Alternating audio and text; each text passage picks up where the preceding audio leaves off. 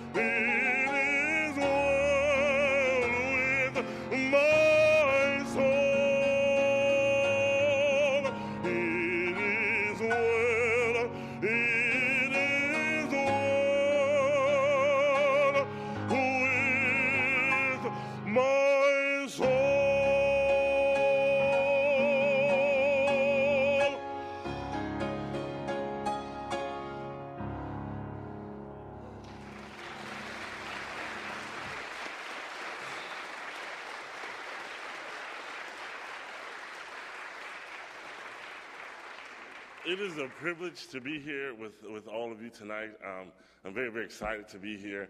Um, if any of you don't know this amazing woman at the piano, her name is Gina, and she's extraordinary.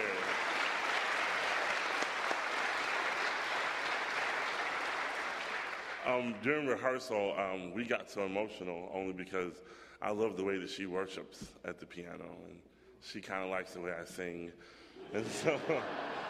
And so tonight is about worshiping God, amen? We're just going to worship Him and just talk about Him in this place, talk about His goodness. Um, one of my most favorite songs is this next song, and it's called Washed Away. Um, a lot of people outside of these walls that don't know Christ, they walk around with so much burden and so much strife and so much headache. But us that know Jesus, we know that our sins are washed away. Amen? Amen.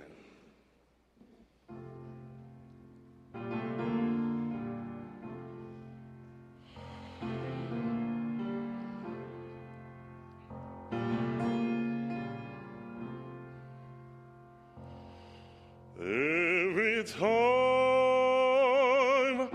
I left his mercy for a path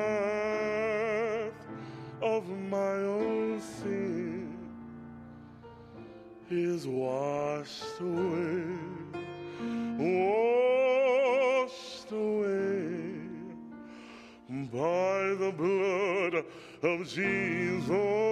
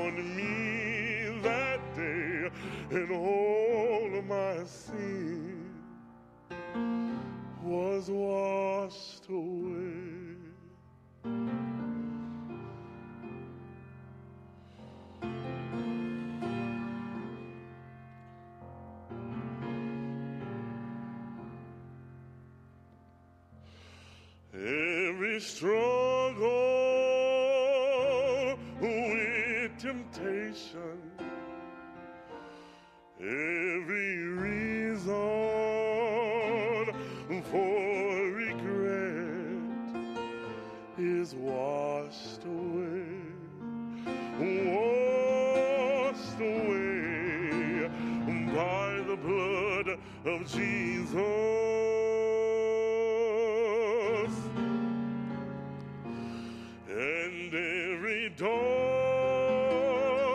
and tarnished memory. I was desperate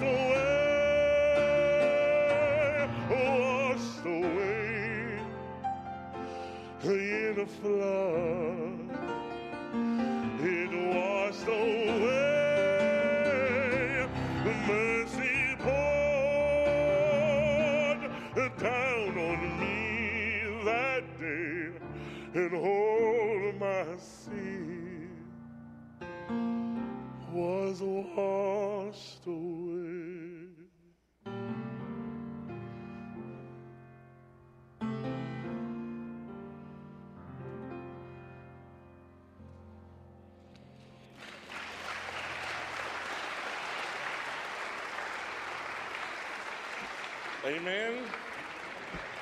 And aren't we glad, amen, that we know a God that washes away our sins? This next song is, um, I keep saying favorite. I'm going to say favorite again. this next song is one of my most favorite songs. Anything that has to do with Jesus is kind of my favorite. So, um, this song is called Somebody's Praying. Um, as Christians, we may not see each other, but we can pray for one another. Amen? I may not pick up the phone and call, but I can pray for you. When good things happen, I believe somebody's been praying. Amen? Um, so here it is.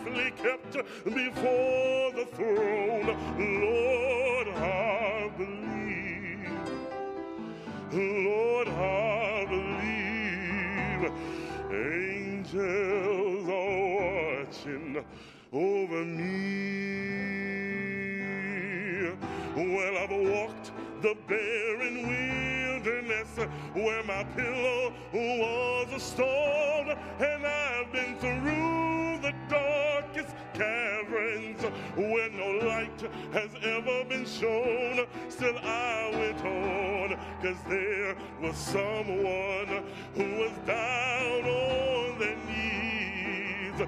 And I thank the Lord for people praying all the time for me. Oh, somebody's praying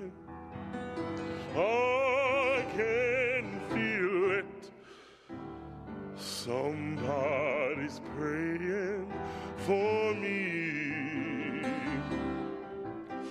Mighty hands are guiding me to protect me from what I can't see.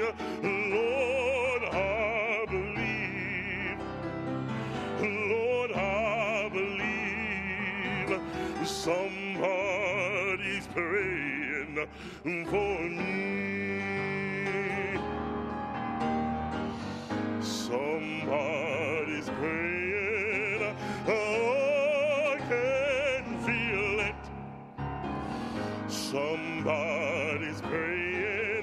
For me. Mighty hands me to protect me from what I can't see. Lord, I believe. Lord, I believe somebody's praying. Somebody's praying. Somebody's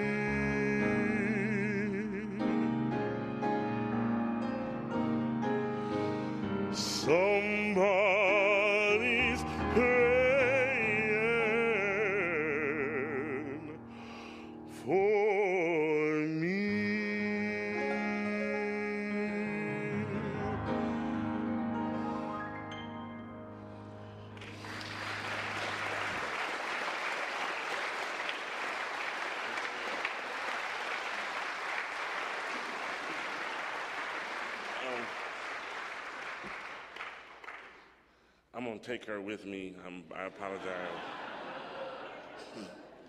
oh man, she's amazing, and she makes me sound good. And um, she's like all state.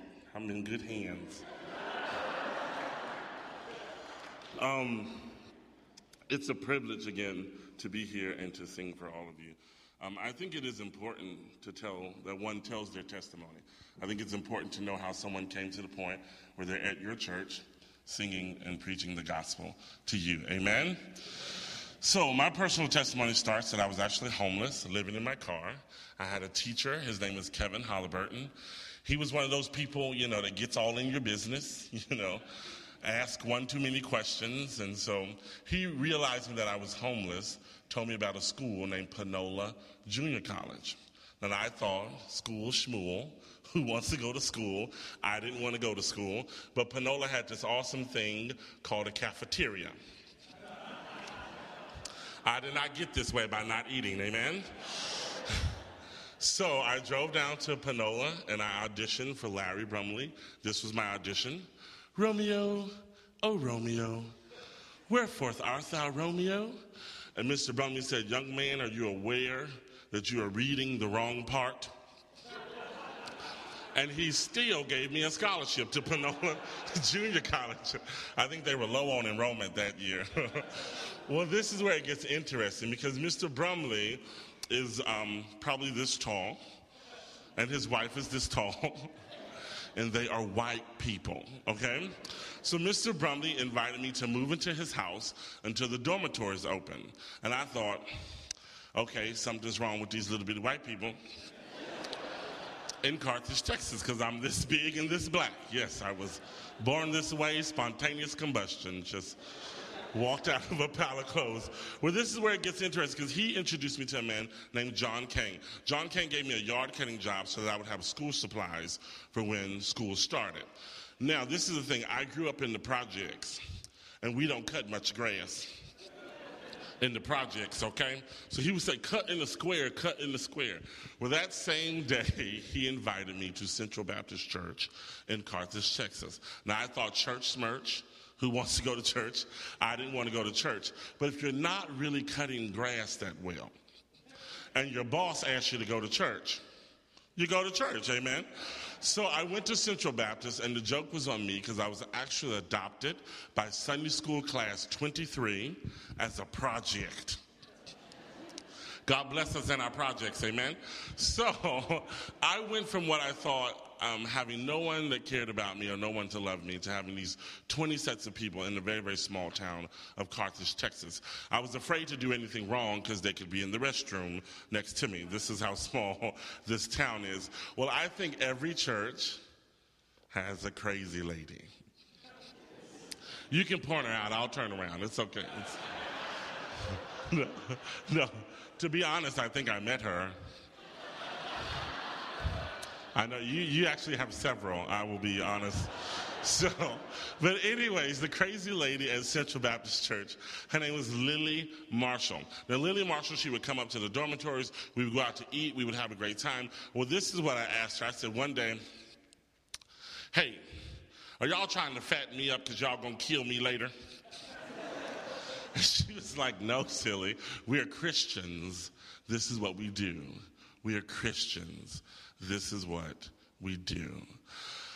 Um, that was a foreign concept to me for someone to love you and not expect anything back in return, just to love you.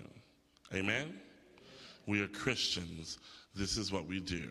A Sunday school class of people met me where I was and introduced me to my Lord and Savior, Jesus Christ. Amen? Um, I joined the, um, the college Sunday school class there, and they gave me a Bible, had my name on it. Really cool. I still have it. Um, and Dr. Bill Everett is the pastor of Central Baptist at the time, and he said, Quran, have you let God talk to you today? And I would say, What is God going to say to me? I don't know what He's going to say. Do I want a hamburger? What is God going to say to me? And he said, In order for God to talk to you, you have to open your Bible and read it in order for God to talk to you, you have to open your Bible and read it. One more time. In order for God to talk to you, you have to open your Bible and read it. So, long story short, I started to read about the Gospels of Jesus Christ, to read about this Savior that everyone is talking about. So, I'm going to paraphrase, which is means make a long story short, okay? So, I'm going to paraphrase a couple of things in the Bible. This is where it gets serious for me. Jesus is born in a very hectic, very chaotic way. Um, Joseph is upset. An angel has to come to Joseph. Mary and Joseph are on the run. They don't have money for an inn. Jesus is born in a manger, yes. King Herod is trying to kill the children in the hopes of killing Jesus. We all know this story, right? If you do not know the story, I encourage you to open your Bible and to read it. Well, this is the thing. My dad didn't want me to be born. He wanted my mom to abort me. A lot of fights, a lot of arguments. She did not abort me, and here I am today. Amen? So, you can clap for that. Amen. That is, that is a very, very real thing. Um, so, I'm thinking about Jesus' life being born out of this kind of crazy way, and my life being born out of this crazy way. Um, Jesus is tempted on the mountaintop with all of the riches of the world and everything that goes along with that. We're tempted every day, right? Jesus had a friend that died. Jesus wept for his friend. I had a friend that was murdered. I wept for my friend. It dawns on me that this Jesus that everyone is talking about is not behind a veil somewhere. When I pray, my Lord and Savior understands me. Amen? When you pray, our Lord and Savior understands you. I'm not talking about Allah or Buddha, I'm talking about Jesus Christ. Amen? Who came here, amen, who came here and died for us that we may have life more abundant and free. Um, the next Sunday, I walked down the aisle and I gave my life to Christ. Amen? Well, there's another part of that, and that there's this other crazy little lady who's probably about this tall and she has red hairs. Her name is Joyce Hughes. Joyce Hughes is the organist for the Episcopal Church um, in Carthage, Texas. The president of Panola Junior College is a member of her church and says, Hey, there's this kid named Karan. You should get him to do something at the church. And so she said, sure. So here I am walking across campus. Do to do to do do do to do to do do dip dip. Hello. Hi, would you like to sing a song for my church? No. So she goes back to the president she goes, Well, he's not a singer. What do you want him to do? And he says, Get him to read a scripture or something. He's a good kid. Here I am. Do, do, do, do, do, do, do, do, do, do, dip, dip. Hello, oh, you're back. Hello. Would you like to learn how to sing a song for my church? No. And then she said these magic words I'll make you a sandwich. and the rest is history. Here I am today. God bless her and her sandwiches. No. Um, the first song she taught me was Amazing Grace. That was the first song she taught me, and I sang it for her church. And well, a thousand sandwiches later, She had taught me the Messiah and she had taught me the 24 Italian aria book. She and her husband drove me down to Baylor University where I sang and got a music scholarship. Sic Bears. And, um, and the rest is history. Um, this is the thing. Um, my gift is from God and it's for his people. Amen? I have been lucky enough to travel the world in following the gift that he has given me. Um, I'm very grateful to be the vessel. On the way to Carthage, Texas, um, I was very suicidal and I didn't want to live. I had blamed God for everything that happened in my life. I blamed Him for my parents being drug addicts. I blamed Him for me and my sisters being abused as kids. I had blamed Him for my current state of homelessness. I blamed God for everything. The devil was in my passenger seat. He said, Nobody loves you, nobody cares for you. Take your hands off the wheel, let the car go over the bridge, and no one will even know that you're down there. To me, that sounded like a great idea. I took my hands off the wheel, the car veers. On the other side of Estes Parkway, I hit a tire. It's kind of like I came to, jerked the wheel, and I made it safely to Carthage, Texas. Yes? Um, this is the thing. When I didn't like God, He still had a plan for my life. Amen? And He has a plan for everyone's life in this room, regardless of your age. I'm so, um, I was so overwhelmed Sunday after the pastor's sermon because, you know, I, I travel a lot and I'm very, very grateful for my life. Um, but a lot of times I go places where I don't know anyone and I don't know why I'm here. I do know why I'm here, and that is because you guys are going out into the community and talking to people. I want you to know that if somebody did not invite me to church, I would not be alive today. Do you understand? I wouldn't have the gift of song that I have.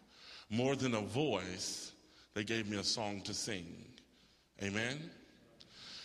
It is incredible that when you invite people to church, don't worry about everything that you know about church, all the ins and the outs. Invite them to church, and God will do the rest. Do you understand? I was the first black member to ever join a traditional white church in Carthage, Texas. Now, all of that was over my head, but John came when he saw me, he saw someone who needed to know Jesus. Amen?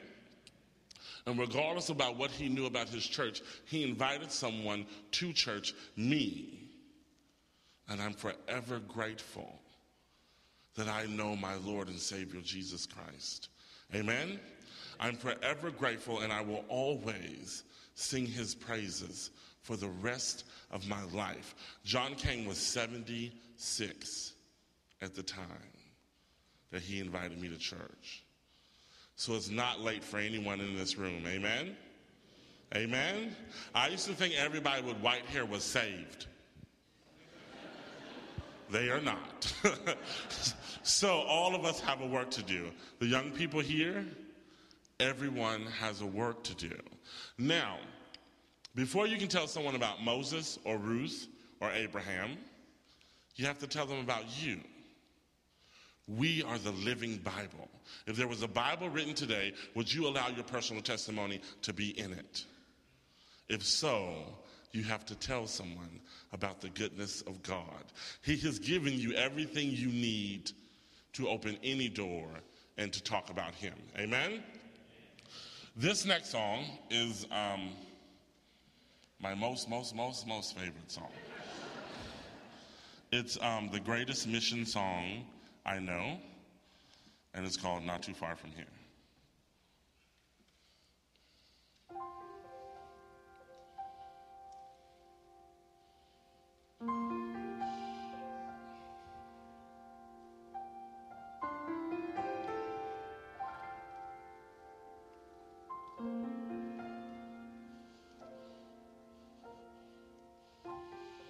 Somebody's down to their last dime. Somebody's running out of time. Not too far from here. Somebody's got nowhere else to go, and somebody needs a little hope not too far from here. And I may not know their names, but I'm praying just the same that you use me, Lord, to wipe away a tear. Cause somebody's crying not too far from here.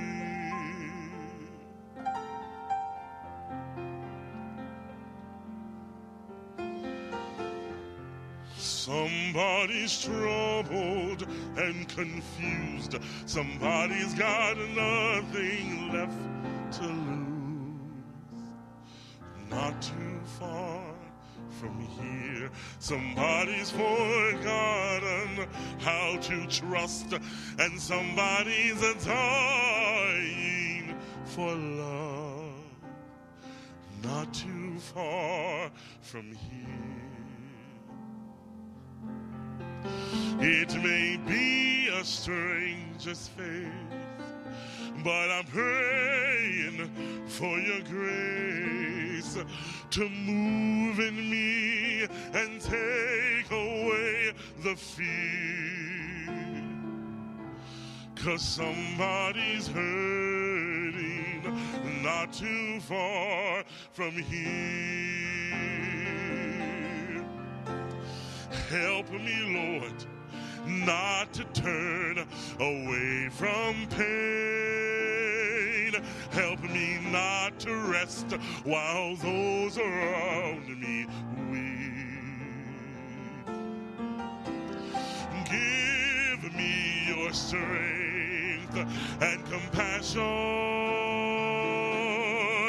Oh, when somebody finds the road of life too steep,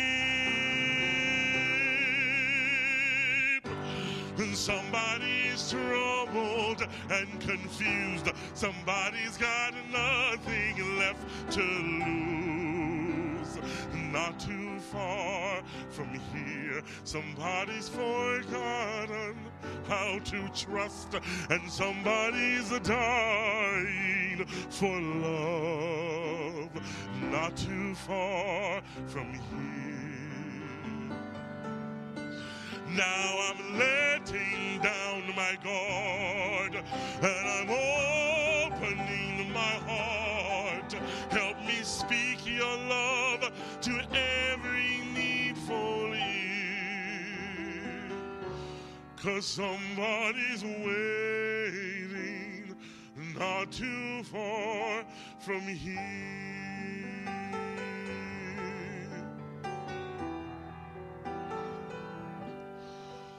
Somebody's waiting.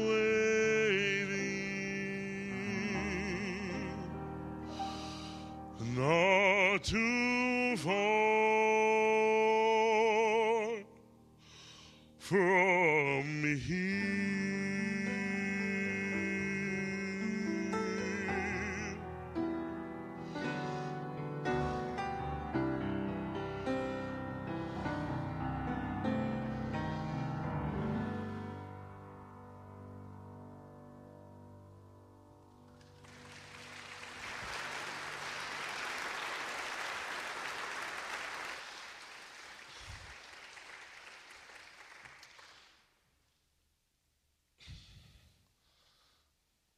was once that person. Right outside these walls, I was once that person. It is very real to me. And I hope that in a world where things are changing and people are dying, that you have the courage to tell someone, I'm sorry, to tell someone about the love of Jesus. It is the only thing that will help this world. We are the salt of the earth. We are to preserve this earth from all utter ruin. We are the light of the world. There are people that cannot see if you do not tell them. Not your pastor, not your music minister, not me. If you do not tell them. Maybe you don't stand in front of people like I do, like my friend down here does, but maybe your son needs to know, maybe your mother needs to know, maybe your best friend in high school needs to know, maybe your brother needs to know, maybe a coworker needs to know about the love of Jesus in your life. As you go, this is Gary's favorite song. Where is he? Right here. So I cannot not sing this. Ooh.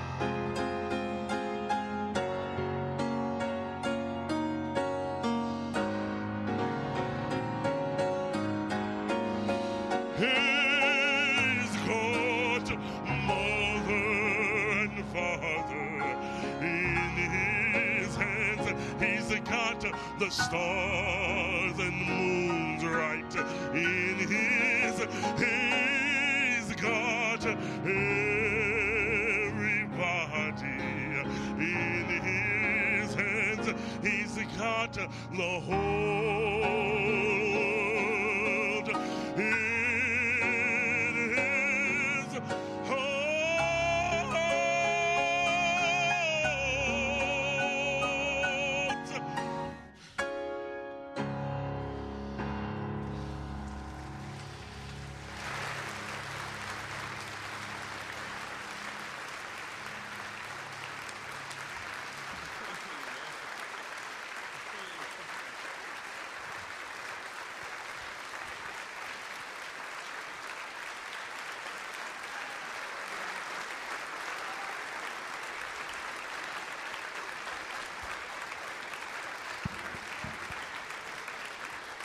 I just want to say um, thanks for having me. Um, thanks for believing in me. Um, thank you for believing in me. It's in, it's important that um, for young ministers like myself and evangelists that proclaim the gospel that people believe in you. And it's so encouraging when someone invites you and say you're a good fit for my church and my people. And I'm very very grateful that. Um, that God, in His infinite wisdom, saw that this is, was would be a part of my life. I'm very grateful for my brothers and sisters here, and we will see each other forever, and we will sing around the throne. I'll have little wings or something. yeah, we'll see that happen.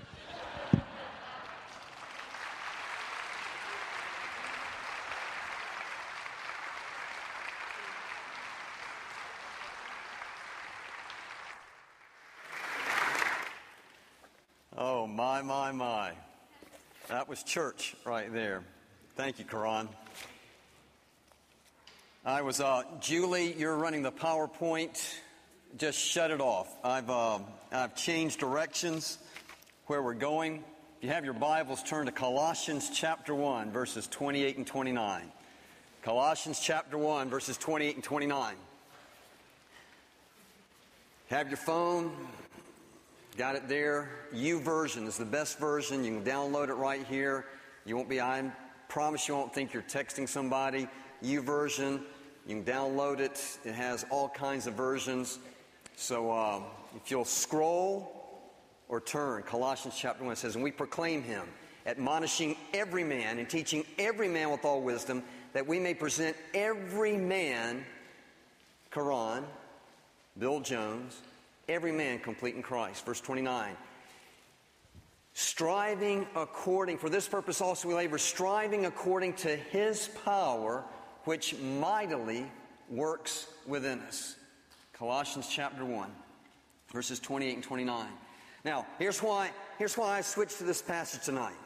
Karan, you were talking about people reaching people. These two verses talk about what does it mean to reach out to people. It answers three questions. It says, answers the question what, it answers the question who, and it answers the question how. But because of this church's staff's impact on my personal life, this little message just kept welling up in my heart. I was prepared to go a different direction. As a matter of fact, I'll preach that message right now. We men tend to think outside in. You ladies think inside out. I'll call Debbie up, my sweetheart, and say, Sweetheart, how'd your day go? And she'll start on this long story. But I don't know where the story's headed, so I don't know whether to be anxious or excited. So I go, Time out. How does it end? Just tell me how it ends. And what we do in church is we go to church all our lives and we get all these little piece, puzzle pieces, but we don't know how it fits together. And so we think this Bible is just, you know, this, this thick book right here. It's so big, so thick, we don't understand it. When it's really the book is one book, and it goes like this. Here's the whole Bible. I'm going to preach the whole Bible in about 30 seconds.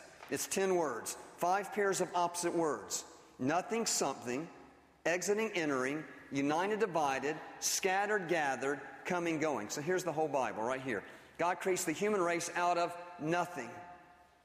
He turns the Hebrew race into, that's Genesis 1 through 11, creation, fall, flood, Tower of Babel, turns the human Hebrew race into something of great size and significance.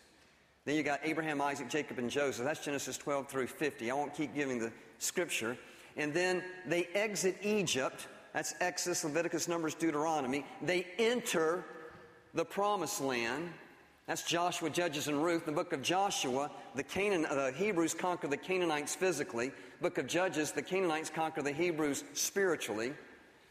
And then you get to the united era, they call out for a king. So you have Saul, David, and Solomon. Then you have the divided era. The divided era, they, they, Solomon's son raises taxes. There's this big revolt. So they split into the divided kingdom. So, how to remember that? Three kingdoms, not three kings, the united era, but three kingdoms Israel in the north, Judah in the south, and, and Assyria comes and gobbles Israel up so now all we have is Judah.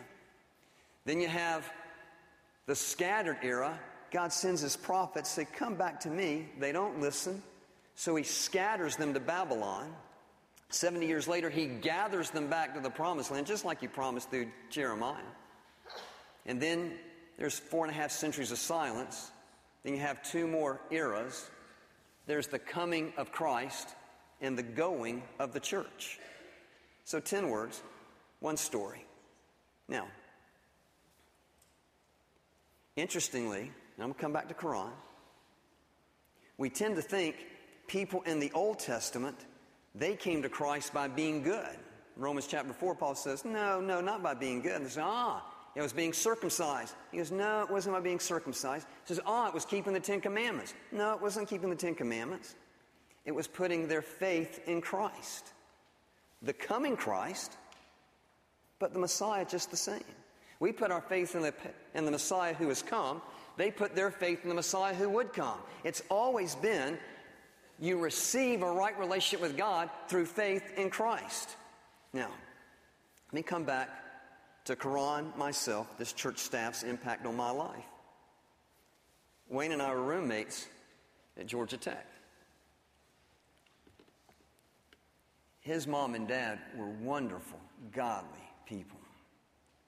I grew up in a home that's unchurched, non Christian, very dysfunctional.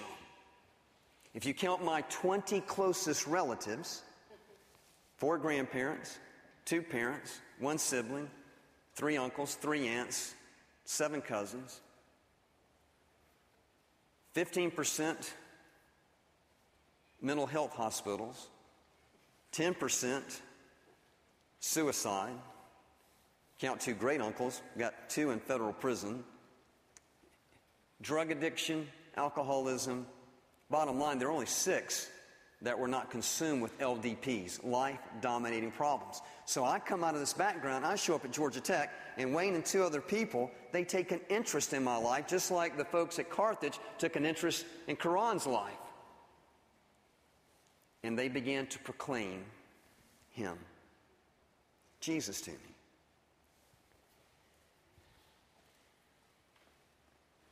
And on March 24th, 1974, my first year at Georgia Tech, I got down on my knees and I said, Lord Jesus, would you come into my heart? Would you forgive me of all my disobedience? And would you make me the person you created me to become? And he was faithful to answer that prayer. And it was that point, just two or three days after that, Wayne and I became roommates. I shouldn't say Wayne. Um, do you go by the High Reverend Doctor here, or you do? Just Wayne. And so I'd watch Wayne spend time alone with God. And I watch his heart for ministry. He was involved with Young Life. And watch how his family, they treated each other. But you know, there are only three major decisions you have to make in life, and the rest kind of fall into place your master, your mate, and your mission in life. And he introduced me to my master. He pointed out Jesus to me. Speaking of the second one, your mate, my sweetheart here, Debbie, Bill Hughes pointed her out to me.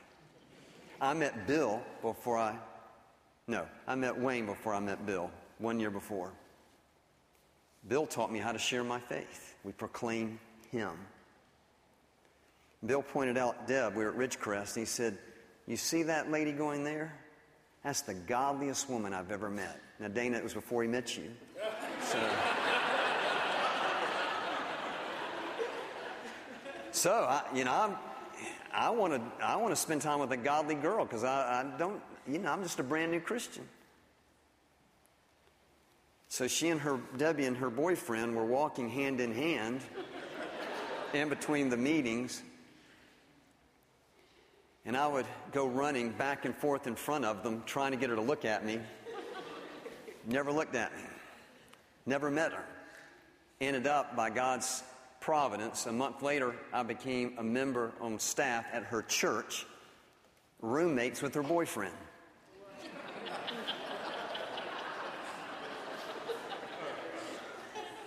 I was telling Catherine, Wayne and Susan's daughter, um, and Ms. Allman before the service, uh, when I was turning off lights in the education building, I heard this lady crying, and I went down to check on it, and I looked inside one of the Sunday school rooms, and Debbie was going from seat to seat praying for her 10th grade Sunday school girls. And I was back leaning against the wall praying, Lord, she is the godliest woman I've ever met. I want to date her. Would you take care of Mac? So I went back and told my roommate I was having women problems. And he said, Oh, you are? I said, Yeah, I want to date your woman. He said, For two weeks, every time I've spent time alone with God praying for Deb, I've been strongly impressed I was supposed to stop dating her. I said, Well, you need to obey God.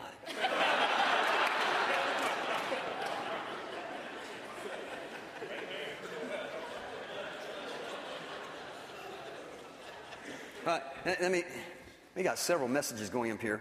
We've preached the one on the Bible. Let me preach this one about three M's your master, your mate, and your mission in life. Wayne, one night he came back and he said, Bill, I've been praying several weeks now. I'm quitting Georgia Tech and going to Samford. I was crushed because it was, it was Jesus here, and Wayne was just, I mean, he, it was a close second. You understand? I mean, he was very kind, saying we challenged each other's.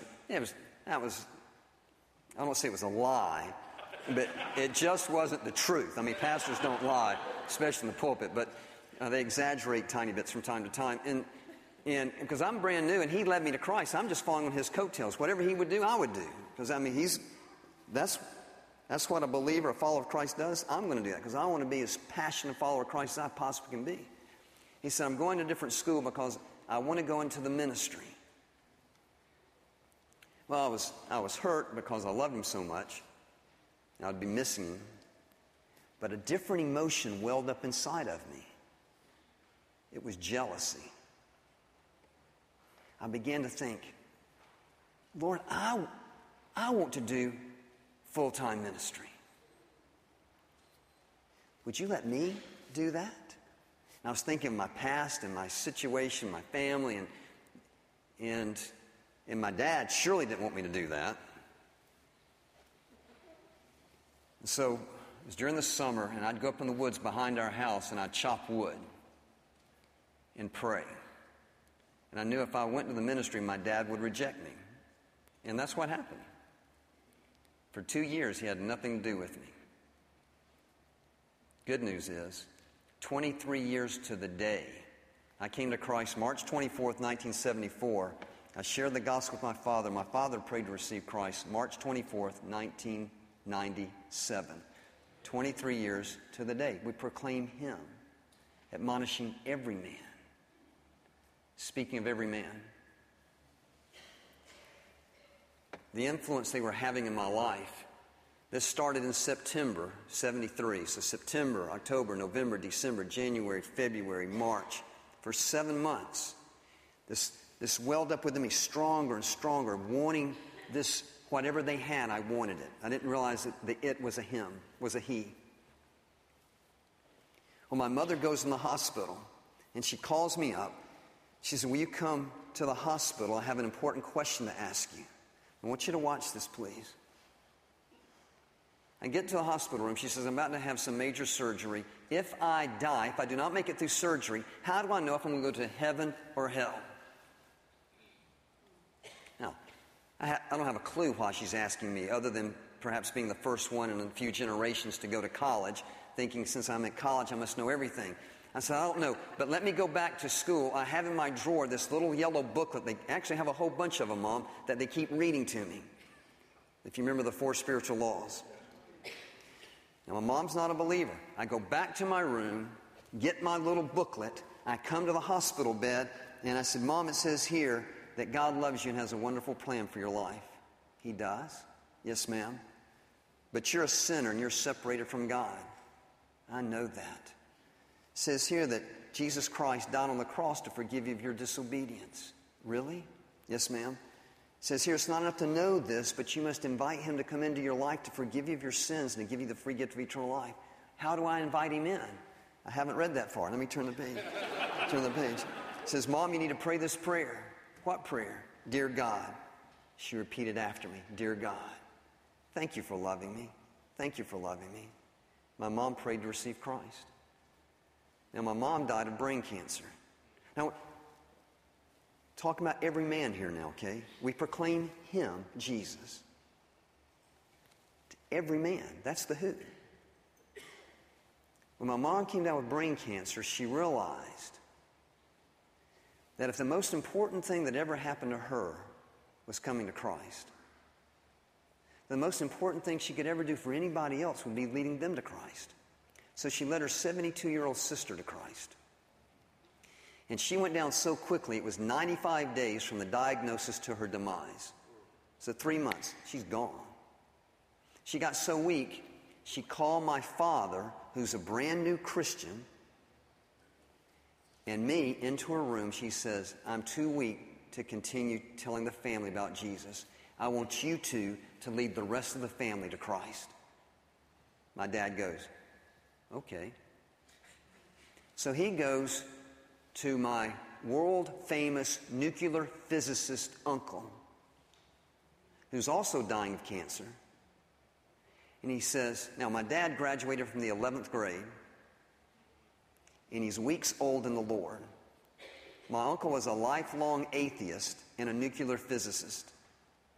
11th grade, nuclear physicist. My dad says, Richard, you're just stupid if you don't believe in God. Went back, called me, and says, Son, you think that'll get him? I said, No, sir, you, you need to be a little more subtle.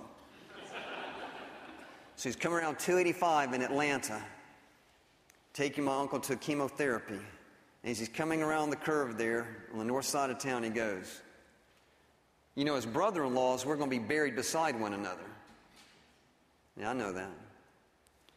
From the looks of things, they're going to bury you first.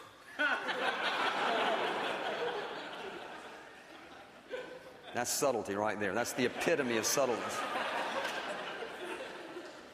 He says, and when you're dead and buried, but while the grave's still open, I've already bought a sheet of tin I'm going to put in the grave, separating your grave from my grave. My brilliant uncle goes, What are you talking about? My dad said, Because when you die, you're going to hell. And it's hot there. And this tin's going to be my heat shield from where you're going. Called me up and said, You think that'll get him, son? said, Dad, I'm going to come home. I'm going to help you. At this point, my uncle was in the hospital. And he grabbed my arm. He said, Would you pray for me? So that's a strange request coming from an atheist, but I'll pray for you. I shared the gospel with him. The gospel is the good news. That's all it means. It's the good news about a person. Acts, I mean, uh, Mark chapter 1, verse 1. The beginning of the gospel of Jesus Christ. The good news about Jesus Christ. We proclaim Him and He alone. I came back a week later. And my uncle's at home at this point. He's about to die. He says, Please pray for me again. I said, I'll pray for you, but what have you been thinking lately? He says, Since we've talked last time, I've come to believe that God has a son. His name's Jesus Christ. He sent him to earth. He died on a cross and he rose from the dead. Please pray for me.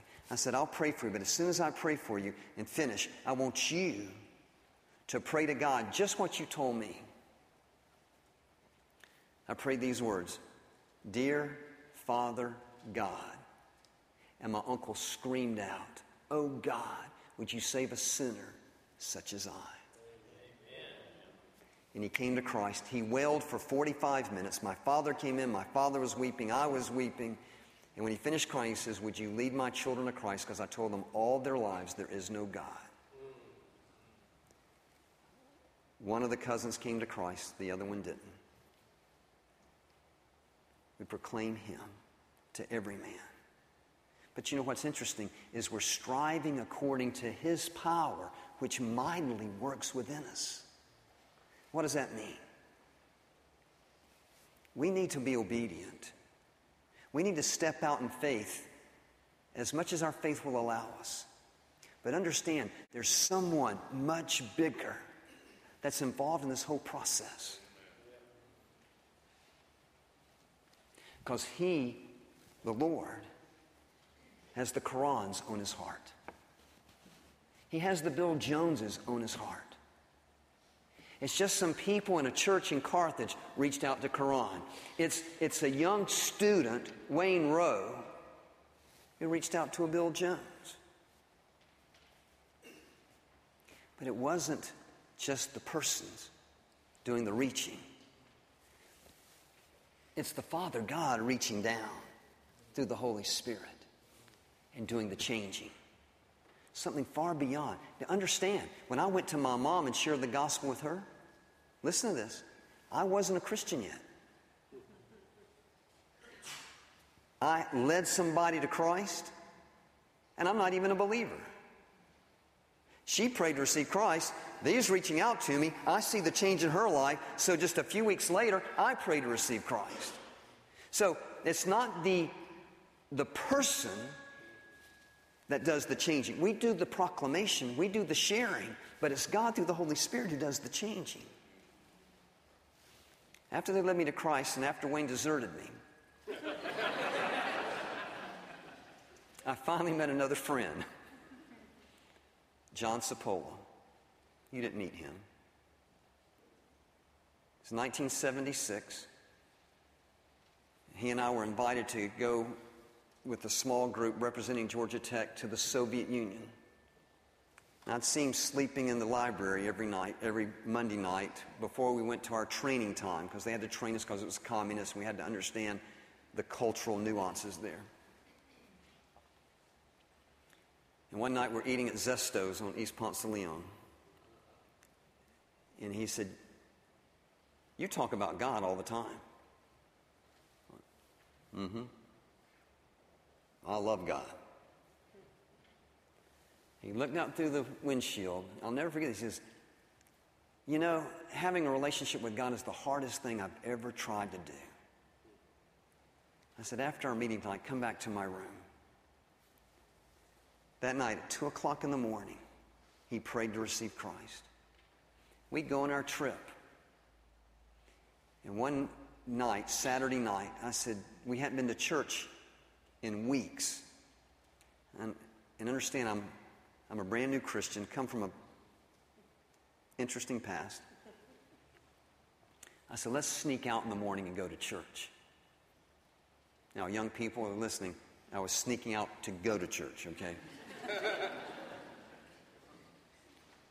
We end up at church. It was Central Baptist Church where Billy Graham had preached. The whole church is packed out. They're sitting in the windowsills. They're standing in the aisles. When the pastor would say, turn to Colossians chapter 1, verses 27, 28, 29, the babushkas, the grandmothers, would reach in their purses and pull out strips of paper and see if they had that verse written down on a piece of paper. They didn't scroll it in their iPhones. We met a 31 year old atheist named Eugene Grossman. It was his fourth time to church. He spoke fluent English. We obviously gravitated to one another because everybody in the entire place, except for the three of us, had white hair. Because the communism was trying to crush Christianity by discouraging the young people because of all the restrictions. If they were Christians, they couldn't get an education, et cetera, et cetera. Eugene did not pray to receive Christ that night, but four months later, we're back in the States. We start getting a series of letters Dear Bill and John, Two miracles took place after you left. Two weeks after you left, I repented. That's what they say in Eastern Europe and the former Soviet Union about praying to receive Christ. He says, secondly, because I'm of Jewish descent, Grossman, who's Jewish German, who immigrated uh, his family during the, the Nazism of Hitler, under Hitler, I've gotten an exit visa, and I'm writing from Rome. I'm coming to the United States. He got to the United States, the Slavic Gospel Association picked him up, educated him in communications. In the 1980s, he had three evangelistic radio broadcasts beamed from Western Europe into Eastern Europe and the Soviet Union. Peter Deyneka said they had 5 to 15 million people hearing the gospel through Eugene's radio broadcast every week. Now, I was in Eastern Europe three or four years ago telling the story when I finished through the translator, it was a, in Chisinau, Moldova. The translator, who was the dean of that Bible college, he kept talking. And if you've ever preached overseas and your translator goes on and on and on and on and on, you've messed up. and I'm sitting there you trying to think, where did I go wrong on this? Finally, he turned to me. He says, In the 1980s, I was a Soviet soldier and every night on my cot, I had a radio, and I'd listen to it to the radio under my pillow so I wouldn't get in trouble. And I'd listen to Eugene Grossman talk about Jesus. And one night I got off my cot and slipped down on the ground, and I repented. I trusted Christ to make me right with God. And then he pointed out all of his 200 students. He says, I'm training them now to go to the ends of the former Soviet Union. He later became the president of St. Petersburg Bible College in Russia. Now, now, watch this for a second.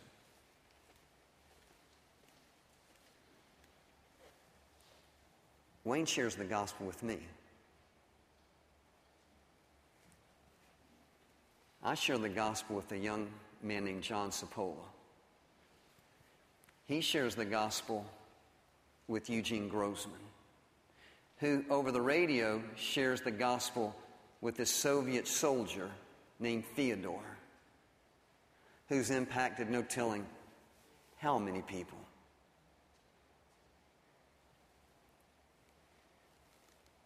As good as he is, and he's really good, you can't have that kind of impact in your own power. We proclaim Jesus. That's the what. That's what evangelism is. It's, it's proclaiming a personal relationship with Christ. The who, that's everybody. But the how is in the power of the Holy Spirit. And He's really powerful. So, Karan, thank you tonight. In Carthage Baptist Church, thank you as well for reaching out to you because you wouldn't be here if it weren't for them. And Wayne, thank you for reaching out to me. And thank you for leaving because if you hadn't, I wouldn't have had that jealousy, you know, that, that desire to do what you do. And Bill, thank you for introducing my sweetheart. Today's our anniversary.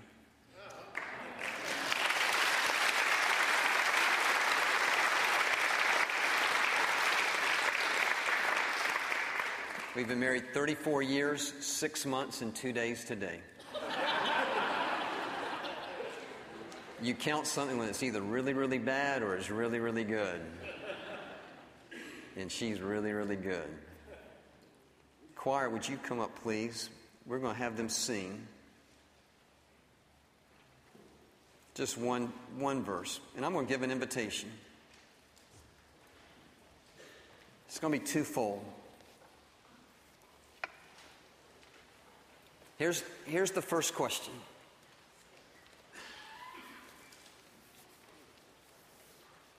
First question is if you've never humbled yourself before God and said, God, I've really blown it. And I need your forgiveness. I want you to come and talk to the pastor or one of the staff. But, but here's the second invitation. We have no idea at all what God will do when we share the message of Jesus Christ. I'm living proof. Karan's living proof. You just don't know what God will do. Share with your mother or a family member and see the, the gospel of Jesus Christ change various family members in my little dysfunctional family. That's exciting. Your family may need changing.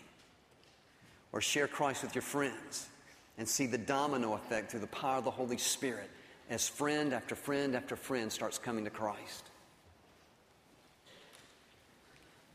If, if while we've been sharing the scripture, and there's somebody on your heart, your family, your workplace, I don't want you to come up here and just kneel before the altar and say, God, would you please, in your providence and the power of the Holy Spirit, as I proclaim the name of your Son, Jesus Christ, as best as I know how, remember, I was a non Christian. The messengers aren't the issue. The message is the issue, and the message is Jesus. We proclaim Him. So, two invitations. Is there a Karan in your future? Is there a bill in your future? They just need someone to reach out to them. Students, oh my, you can lead all kinds of people to Christ. So if you need to know Jesus, or someone you know needs to know Jesus, Pastor, if you'll receive them. Father God, we come to you right now. Would you have your way in our lives? In Jesus' name we pray. Amen. Let's stand together.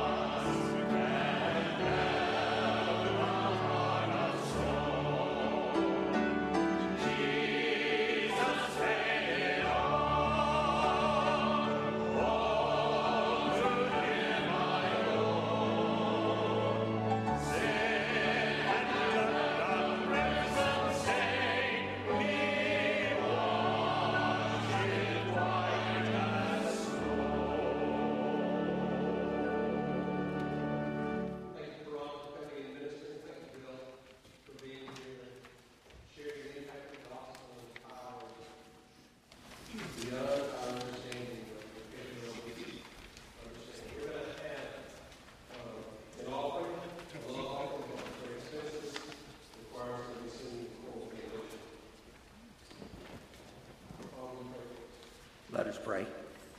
Lord, you have filled us up tonight. Thank you, and we praise you, and we worship you. What a mighty God you are. Bless this group of your children together here tonight. Just send them out to do your word. Let us use the offering to receive tonight to further your kingdom's work. For Christ's sake. Amen.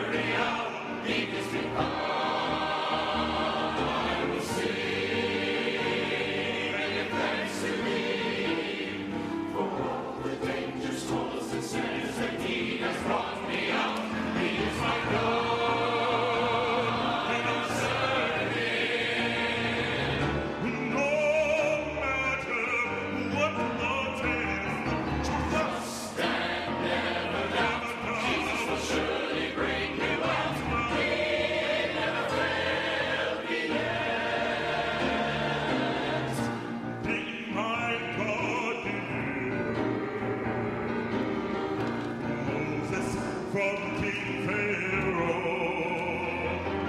And then